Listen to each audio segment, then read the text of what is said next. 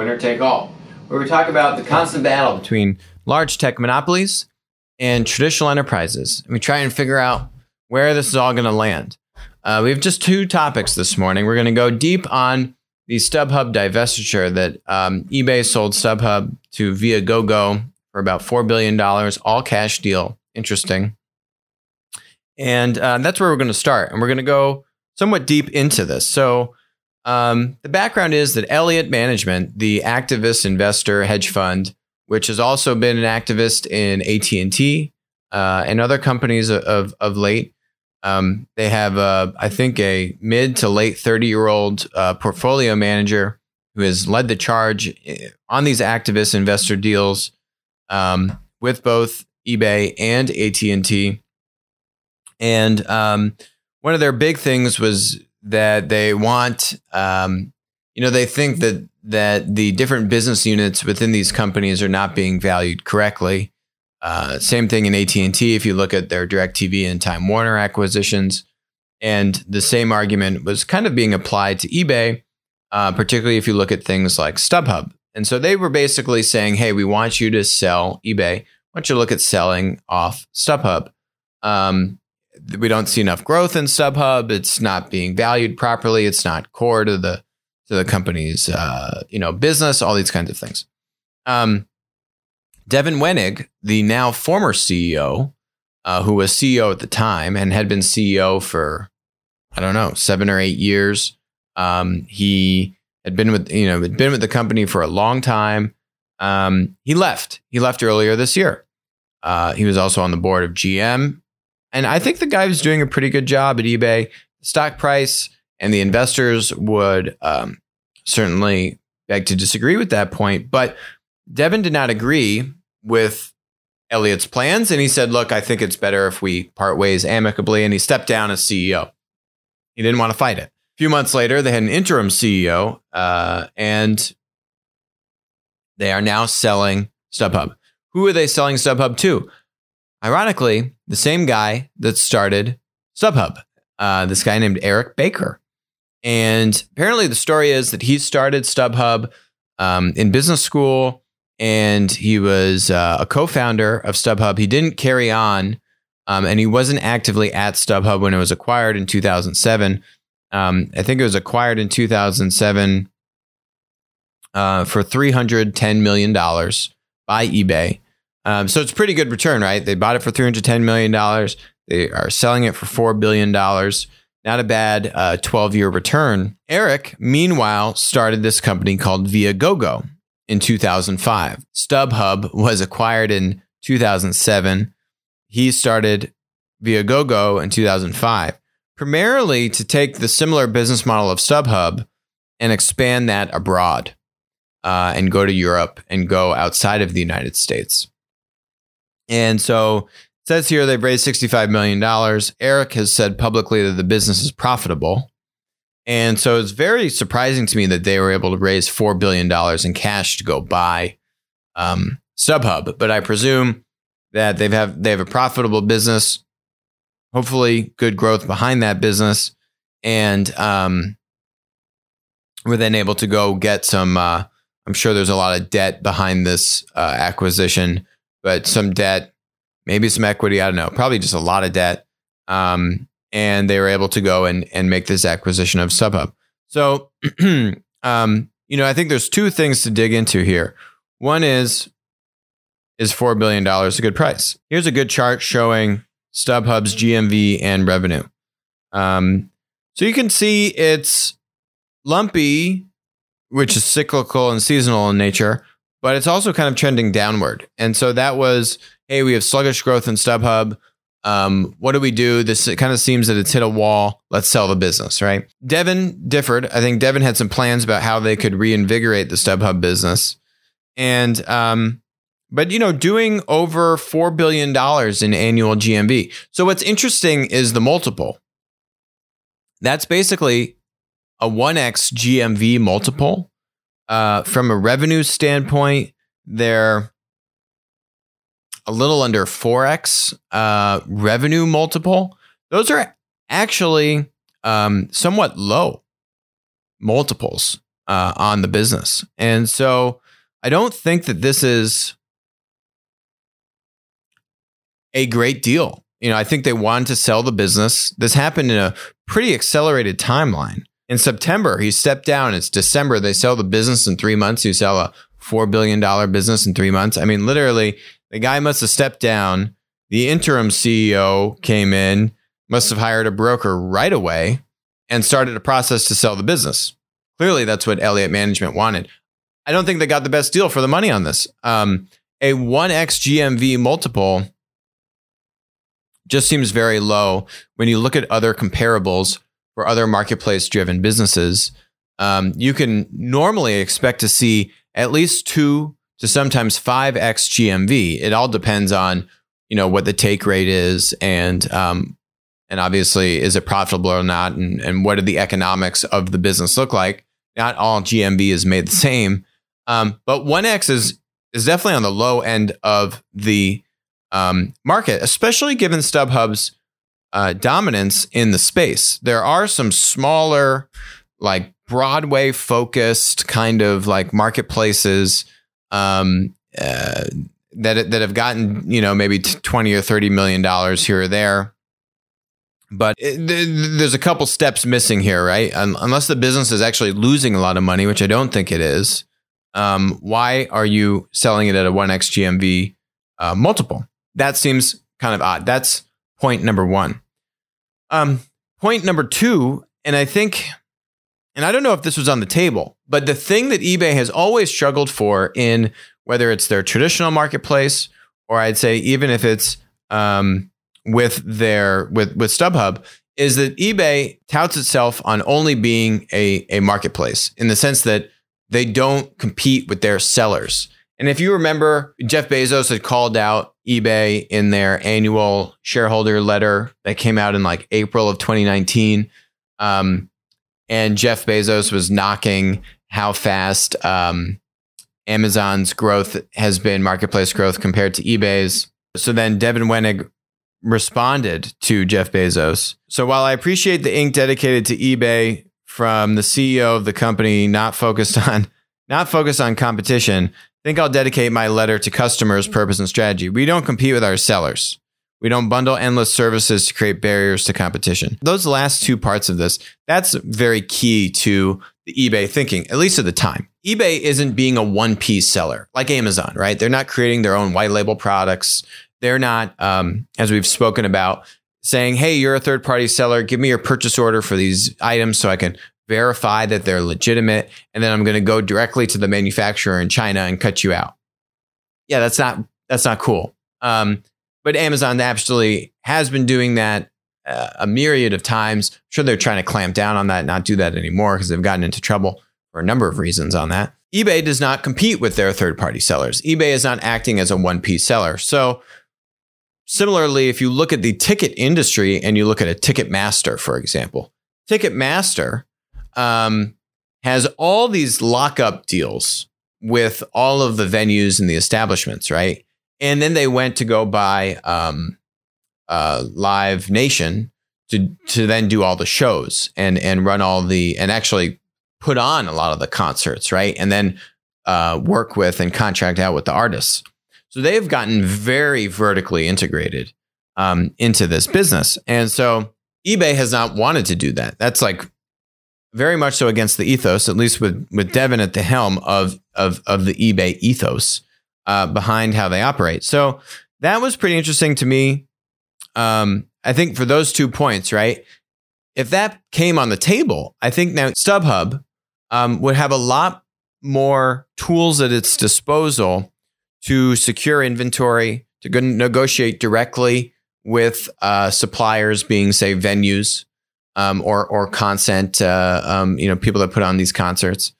How can you secure inventory as a 1P reseller, and then also let the 3P marketplace come in and complement the two? But if eBay and StubHub don't want to put their balance sheet, don't want to compete, it's two things, right? Like you're putting your balance sheet at risk, but there's also some upside. Amazon doesn't really use it so much for the upside. They really make the margin on the 3P marketplace, but they use the 1P, the white label brands to just make sure that they are driving immense value to the customer, and it's kind of break even, that business. But then they make their money on the marketplace. So I don't know if it's a similar model for StubHub, but I think how you use the balance sheet, and I get the sense that Viagogo has tie-ups in Europe. And I get the sense that Viagogo is doing this model where they are establishing relationships to secure inventory in a linear way and in a marketplace way. I know they have a number of tie-ups abroad where, you know, where their business is based. So I think if Viagogo brings that hybrid kind of linear marketplace model to StubHub, I think that's a big win. There's obviously other things that I'm sure Eric Baker has up his sleeve to come back to the U.S. And merge these two things. I don't think there's as much, maybe there's some customer overlap, right? If you're operating in Europe, those network effects are pretty kind of localized, at least in a country or a region. You don't necessarily have a lot of customers and suppliers that are now cross, you know, country between Europe and the U.S. Maybe some on the supply side. But on the demand side, it's probably pretty compartmentalized, you know, from a geography standpoint. So I think eBay, you know, they had a lot of pressure from the investors. They could have gotten more money, but maybe there's just a limited amount of people that were interested in buying the business. Viagogo, being a smaller company, definitely coming up with a lot of money to buy this business. Certainly a lot of debt involved. If they were able to sell it to, say, a large other tech monopoly, then I'm sure they could have tried to get a bigger multiple, but I don't think seems like the larger tech monopolies were that interested in the space, especially when you have the presence of a Ticketmaster, which is so dominant already in the industry. So kind of interesting how this netted out. I don't know if it really netted out as well as Elliott expected. I guess they didn't have to sell the business, but I feel like at this point, they pretty much ejected the CEO, Devin, and then they started this process. They became an activist investor pretty much on the premise that eBay should divest its assets like StubHub. And then if you go through the process and the results don't come back, say, as good as you hoped, but you still got a pretty decent result, yeah, you're probably going to take it. So honestly, I think it's a good win for Viagogo. It's so-so for eBay. I don't know. I think they could have gone better had they maybe just empowered Devin more to maybe show some growth or try to take some more risks with the business and then maybe try and sell it. But because it was kind of the revenue or the GMV was stagnant and possibly slightly declining, that obviously didn't help the sale either. Yeah, very interesting to see how this worked out. From an Elliott standpoint, yeah, I don't know. I don't think this is a slam dunk. I think they have a much stronger argument with the AT&T scenario. That's much more complicated in terms of how do you actually execute and divest those assets, because they're so intertwined and they're so massive. And who's going to buy them? I don't know. Who wants to buy DirecTV at this point, or Time Warner for that matter? I don't know. That was $100 billion for Time Warner. And I think like $60 billion for DirecTV. No one's paying $60 billion for DirecTV anymore. That's so much. So they might have the right ethos, but the execution of it, I don't know. That's going to be tough. I would not put all my eggs in that basket, even though I think directionally, at least with AT&T, I agree. I don't necessarily so much agree with the ethos of this in eBay's circumstance, though. So the last thing here is about fake it till you make it.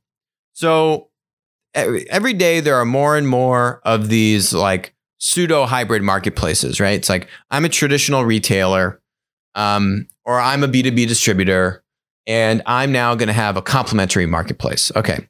Complementary marketplaces are a sham. They are nice because they allow you to say that you are doing a marketplace. What's a complementary marketplace?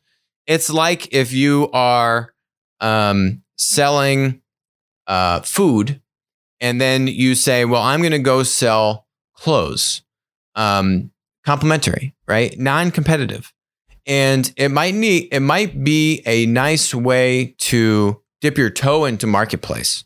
So there's a company in England a grocery store in England called Sainsburys. They bought a textile. They bought a basically like a clothing, you know, department store a few years ago, and they rolled these things, these two things together.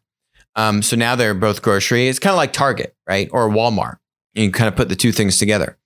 So when you start doing solely complementary products, with that, it's a very slippery slope, because what your tendency is to do is to say, how do I go build supply from large other, say, traditional clothing retailers? And let me go get other large retailers like myself and say, hey, we're not competitive. We sell complementary things. I sell food. You sell clothes. Let's partner up. And sounds great. Here's the problem when you partner with a large retailer or a large distributor in an adjacent industry. You're cheating the whole process. You don't get any economics. So you might get their product and you might get their inventory, but can you command a take rate on that inventory? Will, you know, a multi-billion-dollar clothing department store company give you 10 to 15% of revenue of the sale to you, the marketplace? Absolutely not. There is zero chance that they will ever do that. And so when you cower to large partners in the early stages of trying to become a marketplace, if you are a traditional retailer or distributor, you have basically... taken a shortcut at your own expense. You might be able to have a press release that says, hey, look, we just did this big partnership. We have, you know, 300,000 new SKUs of inventory of clothes that we can sell to our customers. You are missing the pain of what it takes to build a true marketplace. Because the key is to start bottom up.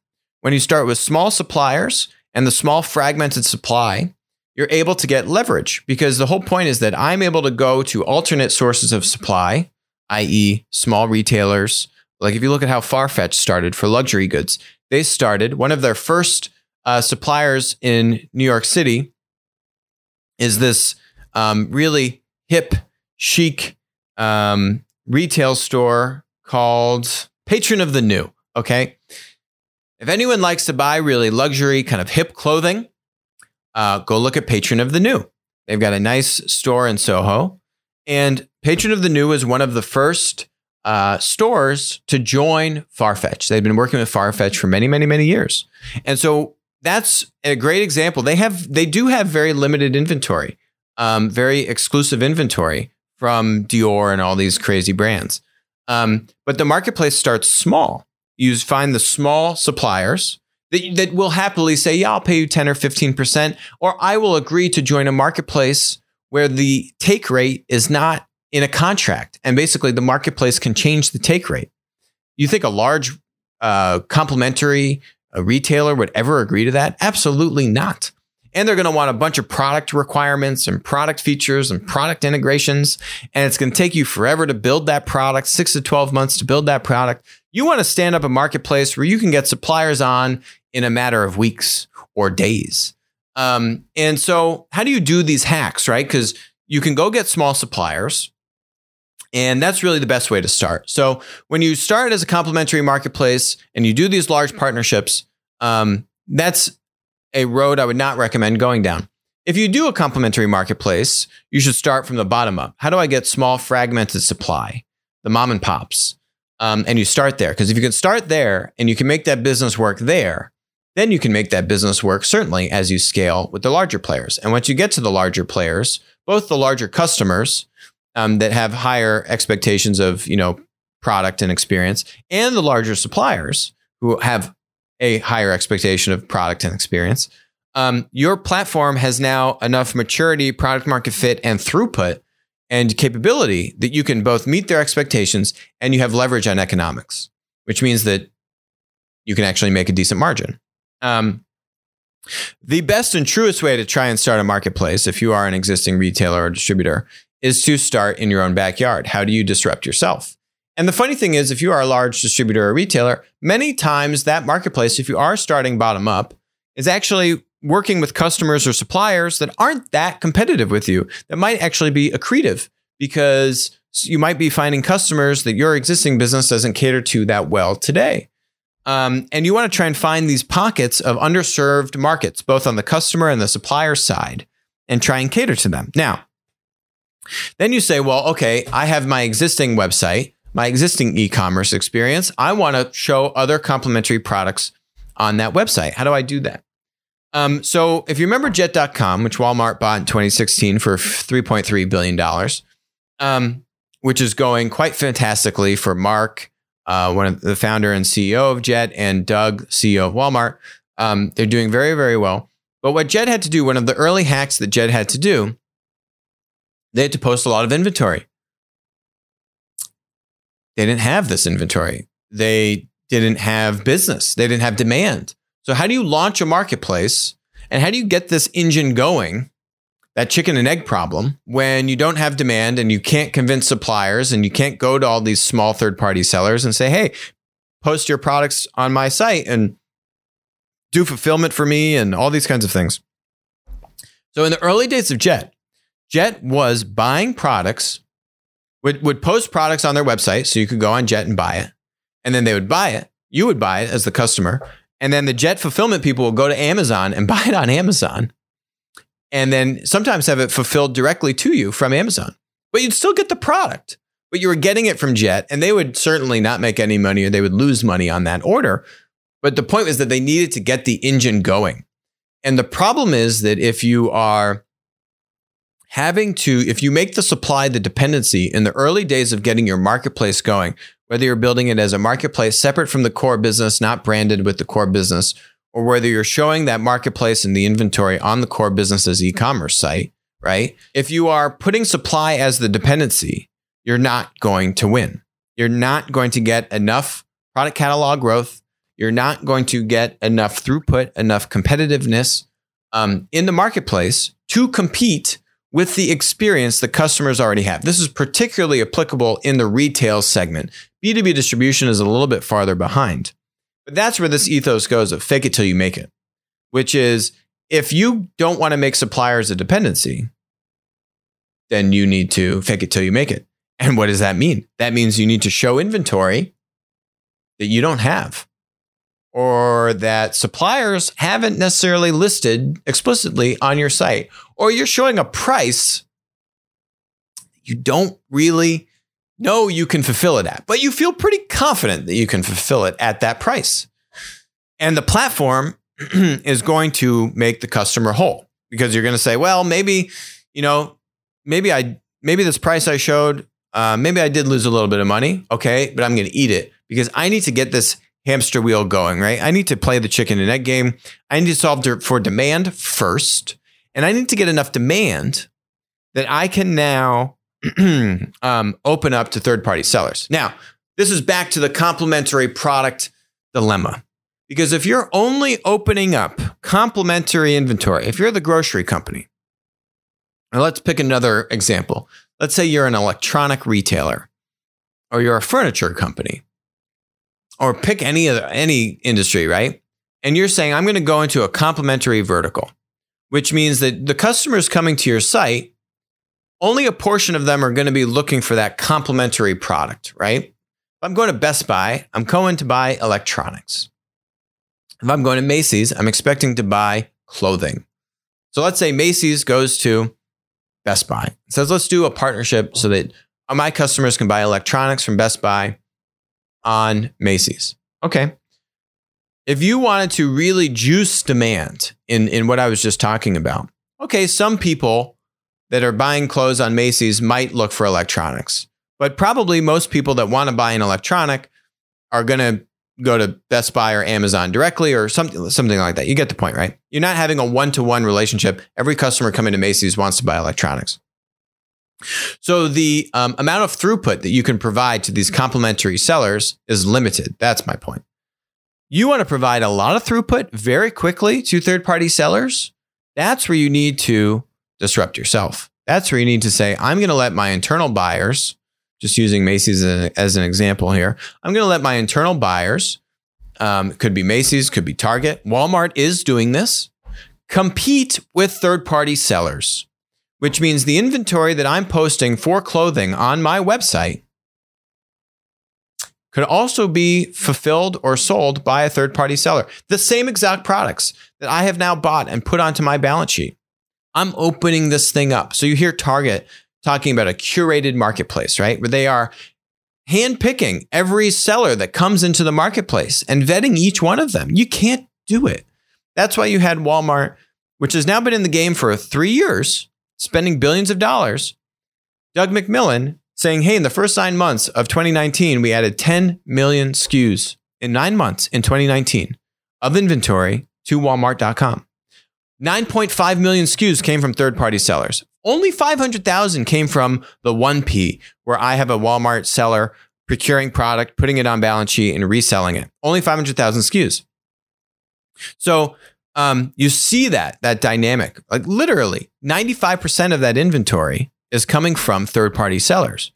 But that was only because now they've gotten the engine going, because they've got now $20 to $30 billion in throughput on e-com. And a big chunk of that going to third-party sellers. Because now that's interesting. I'm a third-party seller. Okay, I could make decent money. Not Amazon money, but I can make enough money. And Amazon is now very competitive for a third-party seller. And by the way, the platform itself is competing very aggressively from a 1P standpoint with third-party sellers. I could go to Walmart and get some incremental income. That's interesting to me. But then now if you are going to a complementary marketplace on Macy's, there's just not going to be enough throughput. For Macy's to really jumpstart that engine, you have to open up the core of the business. That's not fun. That's scary stuff. And you don't want to just do that willy-nilly, but you got to take risks. And so that's why you want to fake it till you make it.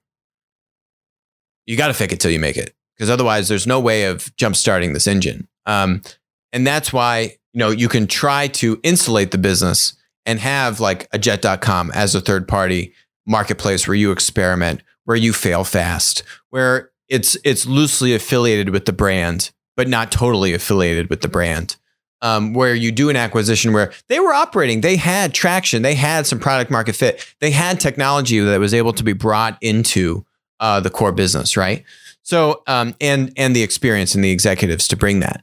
So, and it's a cultural shift as well. But the point is there that if you need to figure out how to provide that huge scale to jumpstart demand, to get small third-party suppliers onboarded in the beginning, not the large players. Then you can go to the large players once you have scale. And it's even as we have seen the past couple of weeks, that the large suppliers like Nike just left Amazon because I'm guaranteed they're going to go do their own thing. I think they're going to go do their own marketplace, not just their own linear e-commerce and retail stores. Last example on faking it till you make it. Handy, Oshin, the co-founder and CEO, blurbed Modern Monopolies. Handy was acquired by IAC and did a roll-up with Angie's List. It's an on-demand service marketplace for like home services, cleaning, painting, plumbing, etc. When they first started, it was just a simple landing page website. I mean, you could throw it up in a day. I don't know, maybe a few days, but it was very simple. You'd fill out a form. You say, I want someone to clean my house. They would set the price. So you would know the price. They weren't asking the cleaners to quote the project. So they would standardize the price, which as we talk about is a commoditized product marketplace, or in this case, service marketplace. Just like, say when Jet.com was faking it till they make it, they're setting the price. They're the price setter. Handy was the price setter. Uber is a price setter, right? Airbnb, not a price setter. So Handy was setting the price. And then on